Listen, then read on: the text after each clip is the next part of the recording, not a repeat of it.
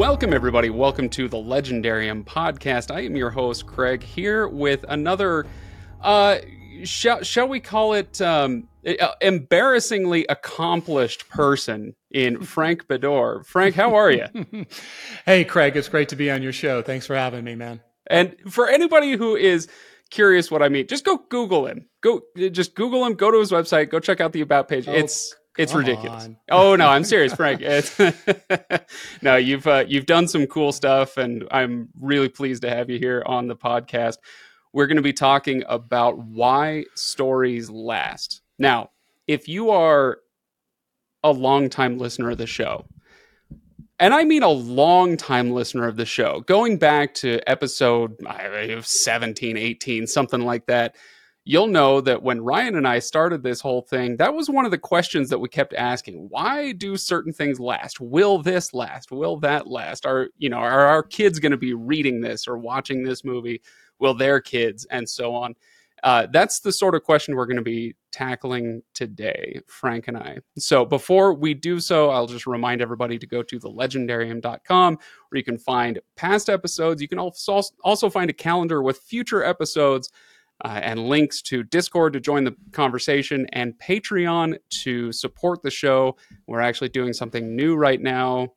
Usually it's just been a tip jar, but there are bonus episodes now on Patreon, that thing I just said, where Todd and I are going through the Wheel of Time again. He's going through it, and I'm asking him about it because 15 books is too much for me to read again.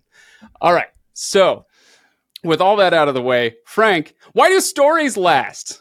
That's such a big question. I know. I'm kidding. Let's back up and tell people just a little bit about you. If they don't know who you are yet, because they haven't Googled you yet, or they just don't know outright, then the great love of your life is, fictionally speaking, is Alice in Wonderland and its sequel. So as I am to Tolkien, you are to those stories. And you've kind of built a life and career somewhat around those, yeah? Well, that's true. And I wouldn't say it was my great love story, because when I first read Alice, I was 10 years old, and it was my grandmother's name was Alice. It was Alice in Wonderland was my mother's favorite book. Therefore, my mother and grandmother thought it should be my favorite book. And as a 10-year-old boy growing up in Minnesota, enjoying the outdoors, I did not understand a girl in a blue dress falling down a rabbit hole as a very exciting story. I was a Jack London fan. I wanted adventure stories. And I decided that I would write the Looking Glass Wars for every 10-year-old boy who was forced to write Alice in Wonderland. And so I reimagined what that story would be, to the chagrin of my mother. But I came to love Alice once I went to college, and I started rereading it, and I saw I was reading the levels of storytelling and themes and puns, and then I went on a sort of research trip to London to flush out the true story behind Alice in Wonderland. Mm-hmm.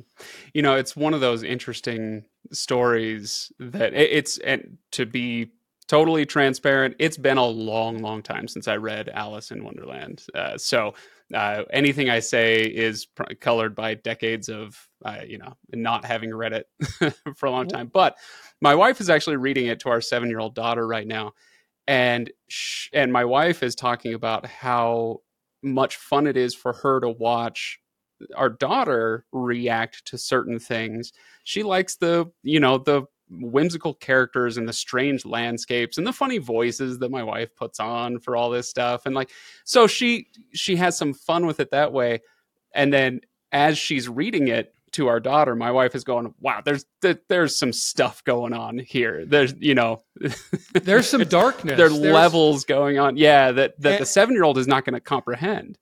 And depending on how you read it, you can see it as a horror story. I mean, the fact that she's stretching and expanding and getting taller and shrinking down, There's so many aspects of it that it can be terrifying. So depending on who's reading it and what your interpretation is, it can be that whimsical story, or it can be, you know, it can be deeply disturbing and dark. It's nice that your wife can use voices to translate her own interpretation to your daughter, which is pretty cool. Yeah. She's doing that one. I'm reading to our 10-year-old son right now. We're doing the Redwall series. I'm reading that one with him, and it's fun. Like, I'll do the voices on one page. We alternate pages, and he reads the other page, and he'll then pick up on the voices that I do and try to do them as well. It's pretty adorable, honestly. Read to your kids, everybody. That's a very nice technique. I did the same thing with my kids to get them into reading so that they would feel like there would be a flow. I'll read one page or a couple pages. You read a couple pages. Mm-hmm. That's excellent. You should, you should read him also The Phantom Toll Booth. If you want to have some whimsical and some puns and some good language. Yeah, absolutely. We're doing Redwall right now, and then after we do A Wrinkle in Time for the show here, I'm gonna pull that one out and read that with him, and he'll love that. Phantom Toll Booth though would be amazing. That's a great one. Anyway, okay, we're far afield because this is the Legendarium and we have tangents. That's what we do. But we'll get back on track. Let's stick with Alice in Wonderland, and then we can kind of broaden it out to other stories as well. But let's consider this question of why stories last, and maybe you can use your experience with Wonderland, and let's come at this question any way you'd like to. Why do you suppose Alice in Wonderland itself has endured so long? I think it's a good example or a story to use to answer the question, because there's lots of answers. When you have something that's timeless, it creates a bridge from generation to generation, and in the case of Alice in Wonderland, from culture to culture.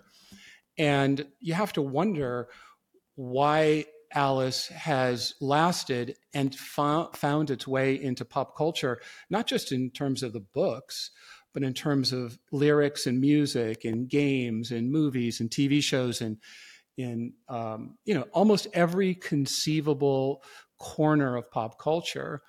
And for me, part of the story is that,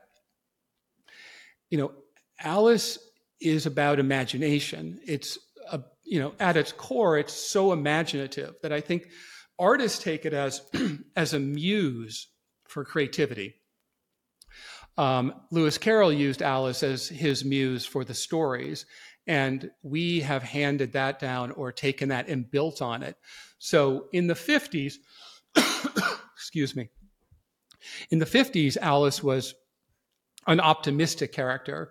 We're coming out of the post-war, and it's like, hey, we are looking at it very optimistically. In the 60s, it became about the psychedelic aspects of it. So stories last when they can reflect history or a particular cultural time. Excuse me, I'm going to stop for a second. That's just fine. Can I get a glass of...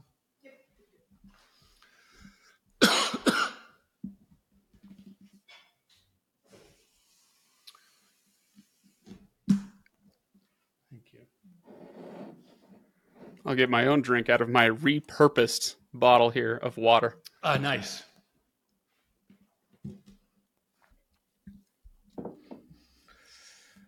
So I think Alice captures a shared history with culture and storytelling. So I'll go with what I know, which is Tolkien here for a moment. There's one of my favorite books about Middle-earth and about Tolkien is, it's called J.R.R. Tolkien, Author of the Century. And Tom Shippey, the author of that, he makes a point of saying, I did not title this book The Author of the Century. I titled it Author of the Century because He argues that Tolkien encapsulates more than anybody else what the 20th century was about in The Lord of the Rings. Okay, so now we know that's why he considered him the author of the century, but then those stories endure, and now we're well into the 21st century. People keep reading, keep caring about these stories, and presumably, hopefully, as far as I'm concerned, they'll keep doing so into the 22nd century and beyond.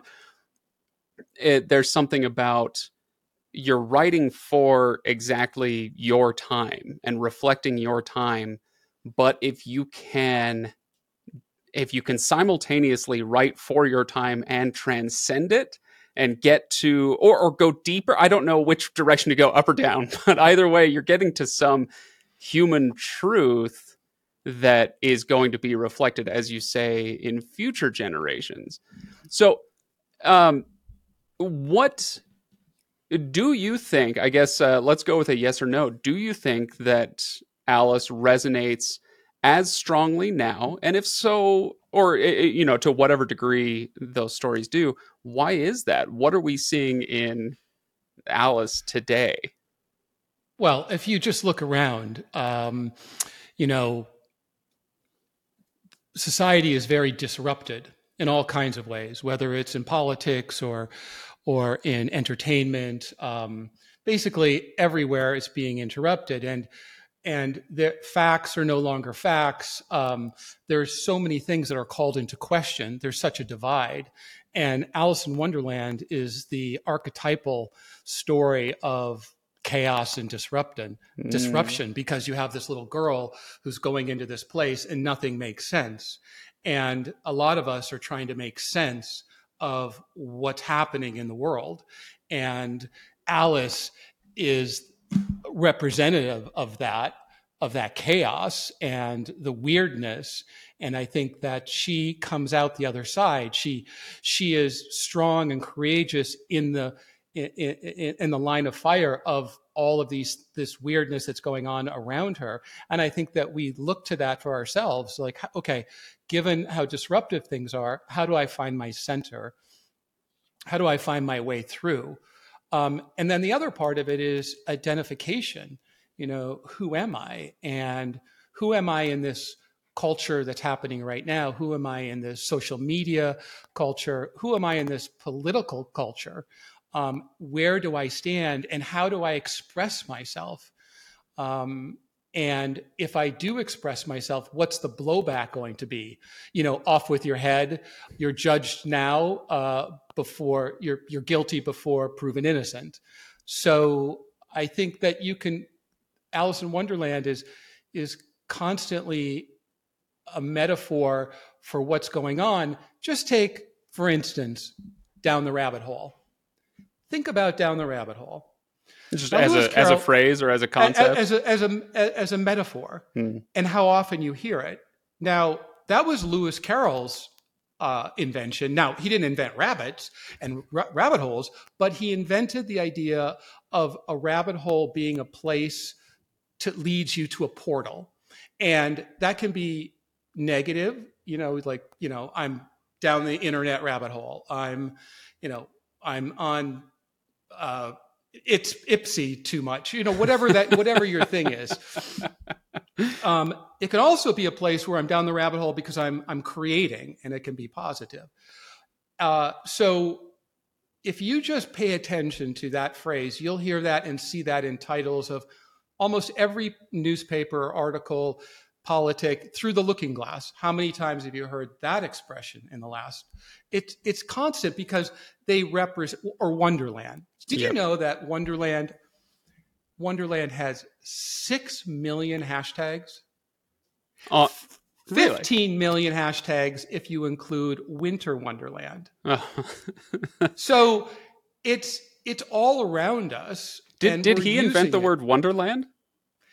When we're singing "Walking in a Winter Wonderland," did that originate? Well, his Wonderland was Alice. Yeah, that he invented that magical place, which is now like a noun, and Down the Rabbit Hole as a portal somewhere. Sure. Through the Looking Glass, they've all been around since he wrote about them 157 years ago.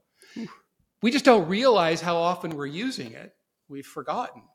So, you know, I want to come back to these grander questions. I really do. But I have to take this opportunity to ask, you mentioned before we started recording that you've got some of these terms and whatnot that he created and that we use, these things that pop up in popular culture or our own daily speech.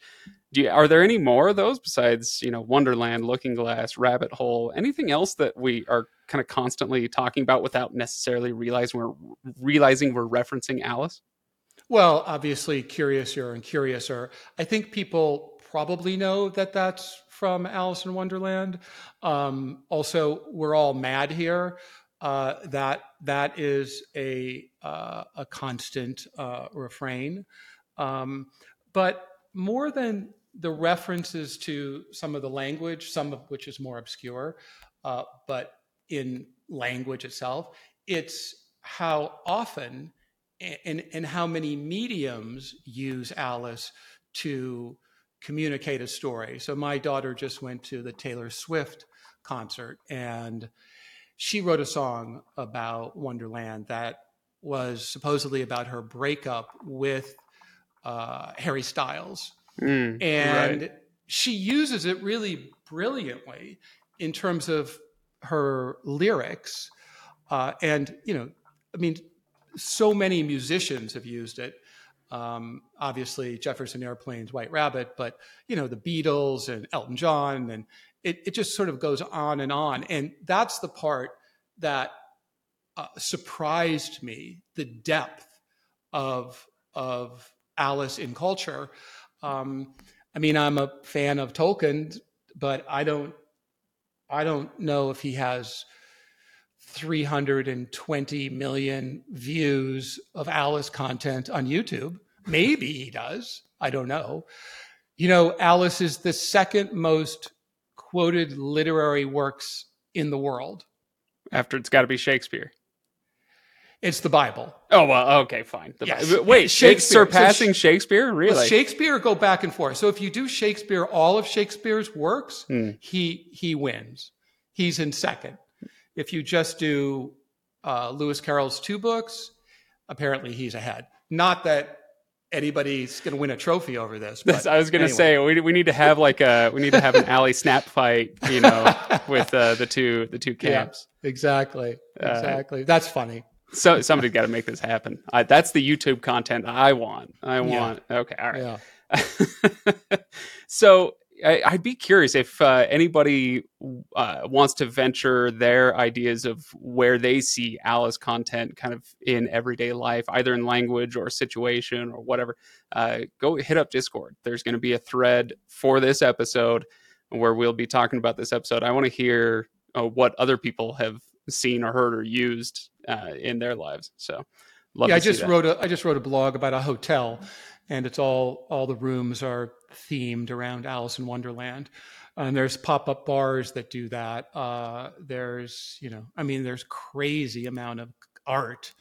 I've interviewed lots of different artists who use it as a jumping off place, so you'll find it everywhere. I know I have, and I know I will. The one that's popping into my mind right now is The Matrix. And I want to use this as just a way to ask a different question. But in The Matrix, for those who recall, at the beginning of the movie, he still doesn't know who he is or what's going on. And he gets this message, follow the white rabbit. And somebody's got a tattoo of a white rabbit. He follows her and eventually meets Morpheus. And he says, I'll show you how far the rabbit hole goes, and that sort of thing.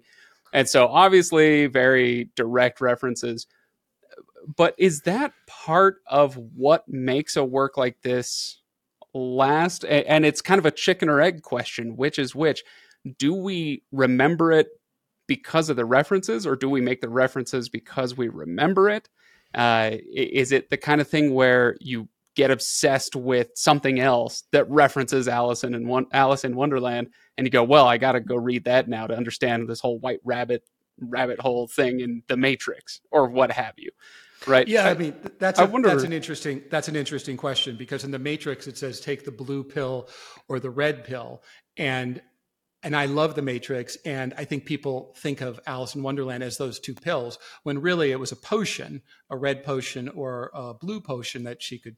But I think to answer that question, it's over this much time, it's the collective Alice pop culture experience. So we know the original that will stand the test of time, but all of these other iterations come together for us when we think about Alice. So some people haven't read the books, but they know Alice from the animated movie, the Disney movie. Some people know it now from The Matrix. Some know it from Jefferson Airplane's White Rabbit. I think all of it collectively is part of the reason that we think about Wonderland as a magical place, and down the rabbit hole as a portal, as a looking glass to another destination. It's the collective consciousness of all the different multi-generational and multi-cultural that come together to create this awareness and this interpretation of Alice. And then when you're an artist, when you're creating something, then that begs the question, am I reflecting the original, or am I reflecting all that's come before it? And if I'm after it, and if I'm representing all of that that's come after it, is it interesting? Is it new? Is it adding? Is it going to stand the test of time? Will it be relatable to, the audience today? Which goes to the reason that intellectual properties go in the public domain, because a book like Alice in Wonderland, that was a reflection of Victorian England. Well, what's the reflection now? The reflection now is, what do we need? What kind of myth? We've had good and bad. We need a myth that's about what's real and not real. And Alice still could reflect that. Is this real? Is this a dream? Is this a nightmare? Where are we? And also the theme that Lewis Carroll was writing about in terms of identity and finding an identity, that's relevant now. So you just have to contextualize it to reflect what's going on in culture. And if you do that, hopefully, you'll, as you said earlier, you'll tap a sort of a bridge, an emotional bridge that's relatable to the readers. So here's another question for you. And I'm not quite sure, I'm going to have to back into this one in some weird ways. First of all, and I know this is verboten, but we're going to have to set Shakespeare aside. Okay. So sorry. Thank you. Sorry, Shakespeare. Because he's just such an obvious exception. But in Western culture, let's just say the Anglo-American tradition that you and I are going to be most familiar with, the stories that last, if we come back to our question, the stories that last seem to involve an individual going on a journey and probably returning, maybe not, but usually returning, right? I mean, we could go all the way back to the Iliad and the Odyssey, but obviously more contemporary works. I'm thinking things like, The Hobbit, Alice in Wonderland, Star Wars, for heaven's sake, Wizard of Oz, there you go. Peter Pan, yeah. There's somebody that goes on a journey, learn something, and then usually comes back with that new knowledge. Are there any other kinds of stories that last in our culture? Or I'm trying to think of other types of truly enduring stories. Again, with the giant exception that is old Bill looming over us with his plays. I think that there's these archetypal characters. So you have, the chosen one, which is what you're talking about. Right. And, that's the hero's journey is so iconic and it never seems to get old. You have archetypes where you go to a magical place, like the Narnia series, and those last, and that's a bunch of, you know, those are those kids going into a magical place and finding their way back. So some combine the archetypal stories. I guess you could go to some great fiction like The Great Gatsby and things like that, that have a universal truth that and incredible writing. But in terms of these big fantasy sci-fi stories, they're usually fairly grounded in this chosen one. And that's true for movies and for games and for novels that play in that territory. Yeah. This is another thing I want to kick to the readers. Let me know what you think would be something that would kind of qualify as a story that has lasted. We have little one-offs here and there. You mentioned The Great Gatsby. You might say, Heart of Darkness or something like that, where you get a concept or a word or phrase that kind of embeds itself in the culture. But we don't really tell ourselves the story of The Great Gatsby over and over and over again, unless I'm mistaken and I'm just not seeing it across the culture the way that I see these other stories. Maybe I'm a hammer and, these are all nails. I don't know. I think, when you live in the world of fantasy and sci-fi, it's a little bit harder to. I don't live in the. There's so many books like The Lovely Bones that I can remember making me cry and thinking, oh, that book's going to last. There was a book I read called The Full Catastrophe that was hilarious. They don't transcend because they're not of other worlds, and other worlds usually have sequels. And when they catch on, they speak this universal truth.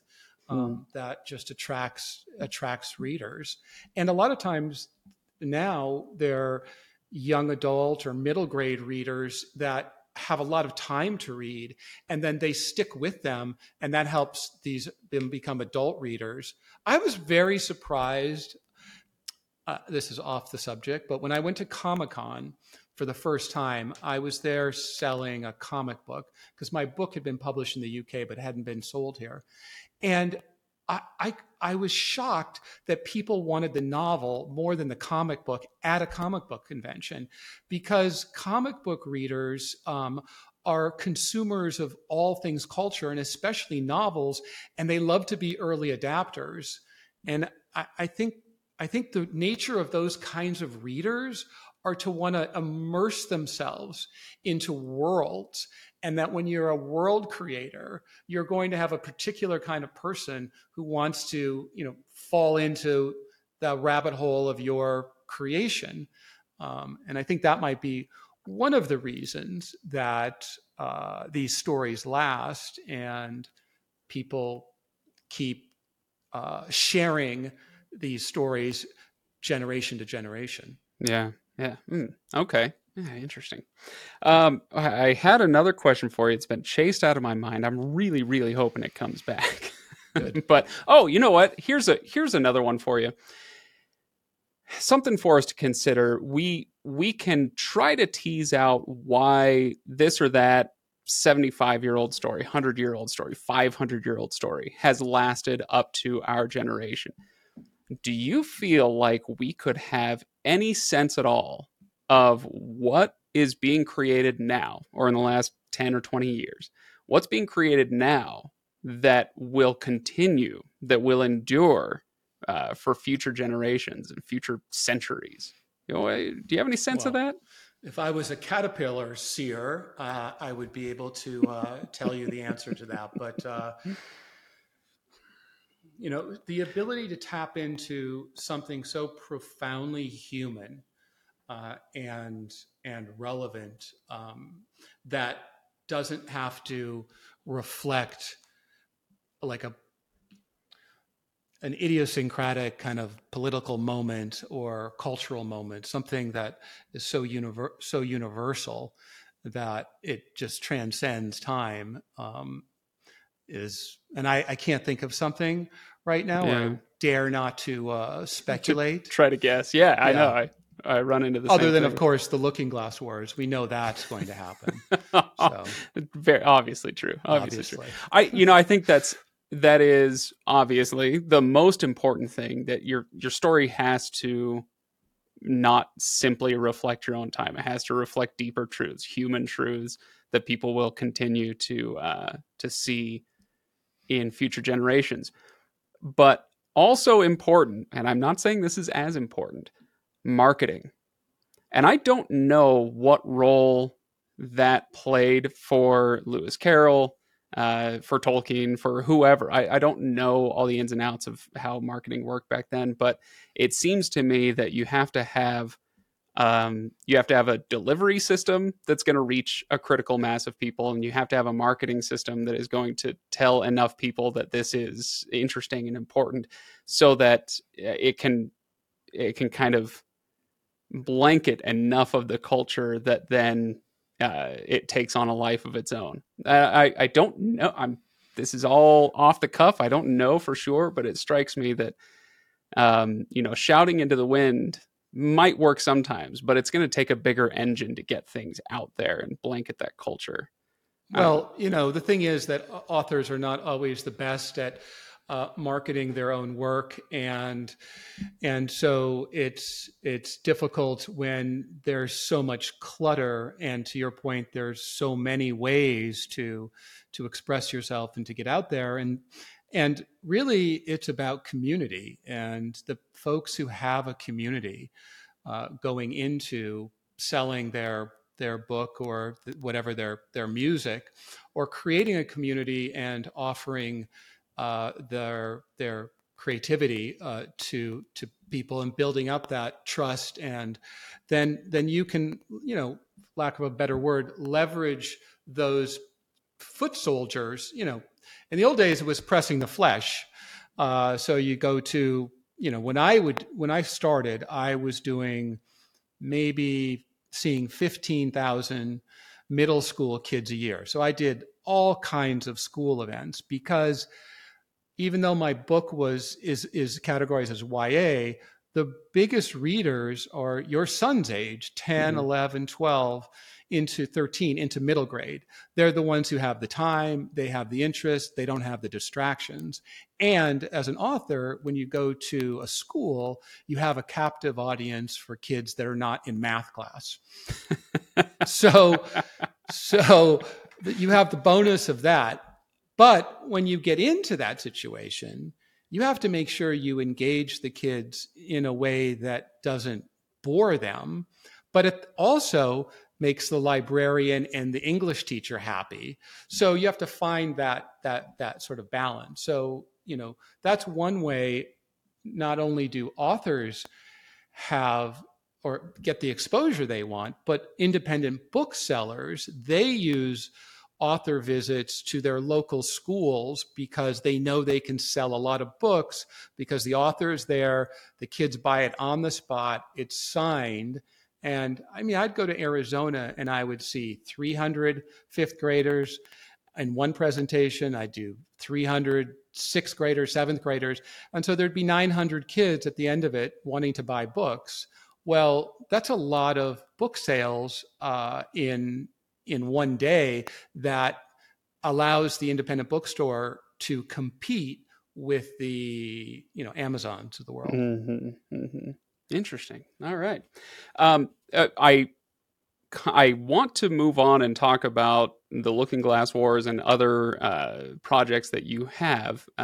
But before we move off of this subject, I want to make sure that I give you the chance to run through any of the notes, observations, questions that you've got before we go off the subject. Anything else you wanted to bring up, Frank? No, I think we riffed off of why stories are important, and using Alice as an example of that. So I think I think it was free flowing, yeah, pretty good. I hope people enjoyed that. And if so, and if you didn't, you're not listening. So goodbye, I guess. But let's talk about the Looking Glass Wars. Tell me when the first book came out, because I neglected to look up the year on that one.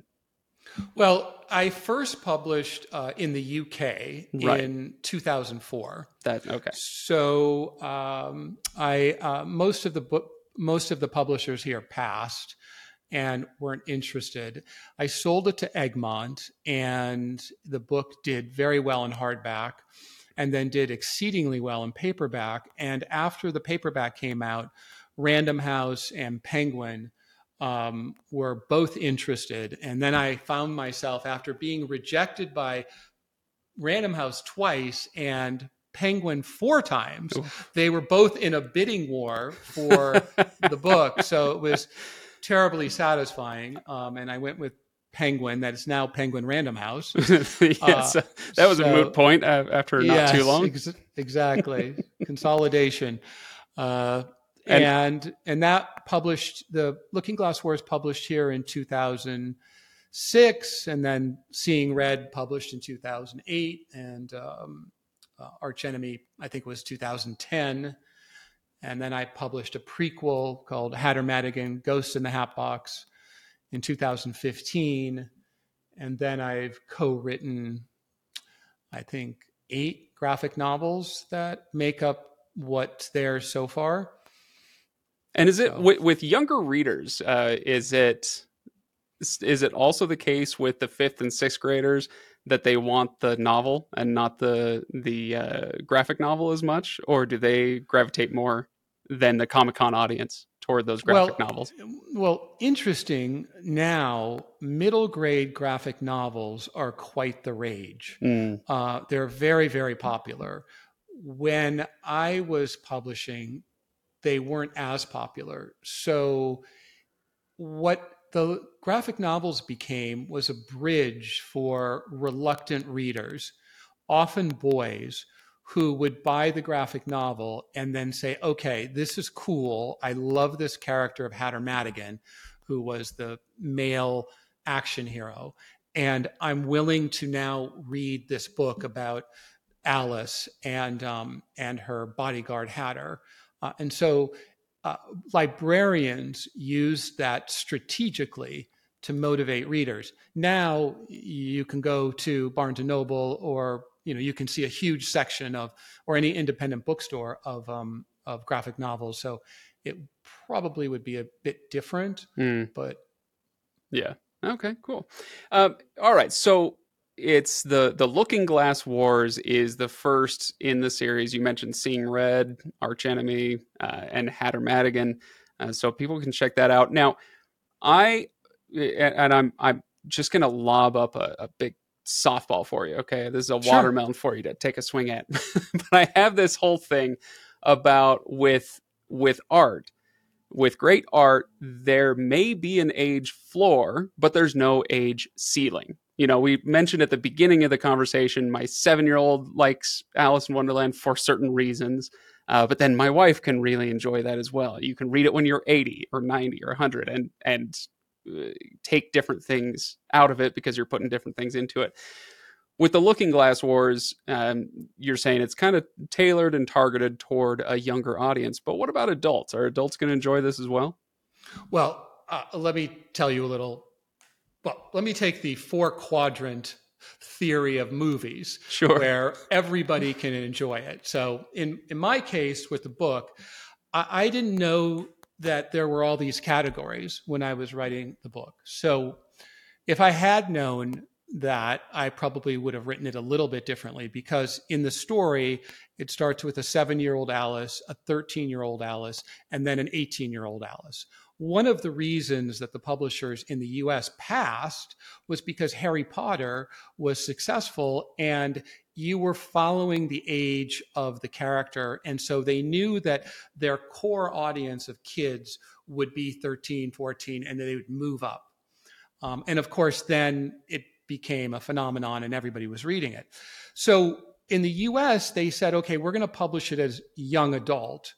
And then in Germany, they said they're going to publish as an adult novel. And then in the UK, Egmont considers themselves, they call themselves a children's publisher.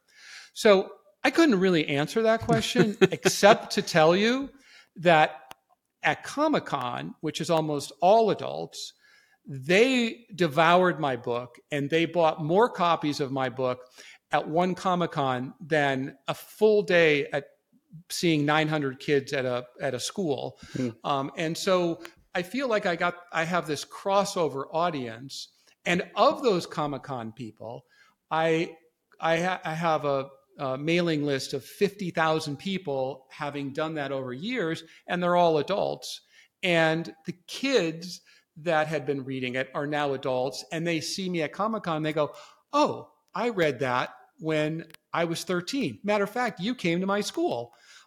So I think I've been able to cross over, and you know, what you should do really is read it to your son and see if you enjoy it while you're reading it, or do the audiobook, because Gerard Doyle, this Brit, did an amazing job, and he does voices and sound effects.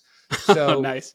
Sound effects is a little rarer in a audiobook. That's great. And then you come back to me and tell me which you think, which audience do you think? I will tell you this. I have not read the whole thing yet, but I have dipped into it. I grabbed a copy in preparation for our conversation. I knew we wouldn't be like diving into the book, so I haven't yet read the entire thing. But after a few chapters, it's delightful. It's so much fun. And it kind of reminds me of something that we talk about often when we do younger reader stories. We did the Prydain Chronicles. We're doing Redwall right now, where just because something is, you know, more simplistic in the language or the morals or the plot or something doesn't make it any less potentially adult. You bring it's Luke Skywalker's cave in the Empire Strikes Back. You'll get out of it what you bring into it, right? And so if you are ready to take a story that may be geared toward younger audiences, but bring yourself into it and maybe put yourself in a younger mindset, a more simple mindset. You don't have to work that hard, my friend. I appreciate the sell that you're doing, but really readers of adults do not have to work that hard.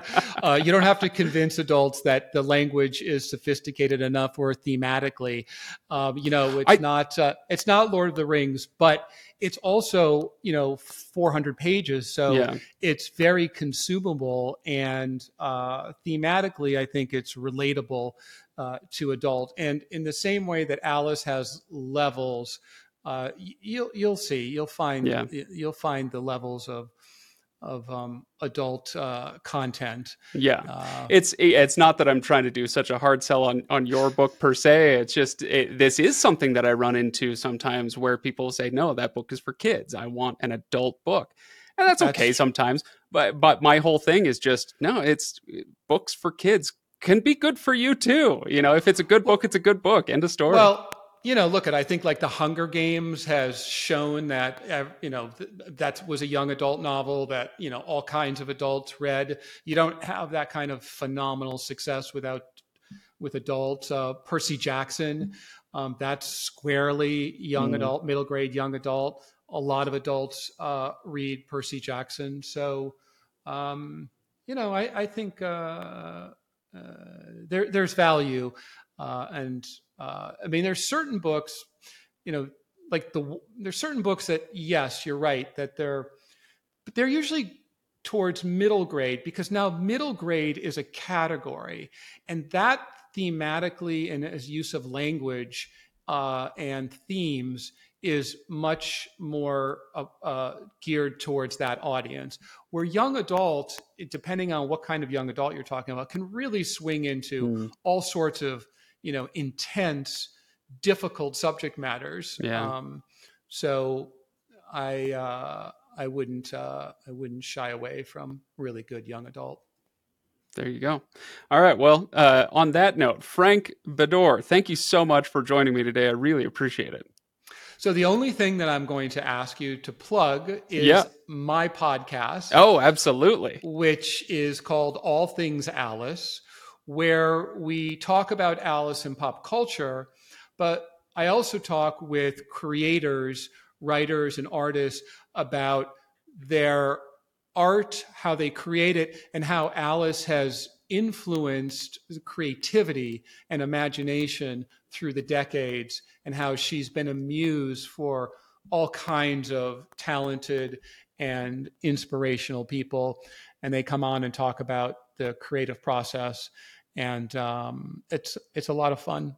I'm going to go ahead and guess that the Venn diagram for our audiences would be have a nice overlap there. So people should definitely go check that out. I think so. Having listened to your podcasts and seeing all the books that you're referencing and that you're delving deep into. So yeah. This is specific to Alice and culture, but please come check it out. All right. All Things Alice. Frank Beddor, thanks again. Hey, it was a real pleasure.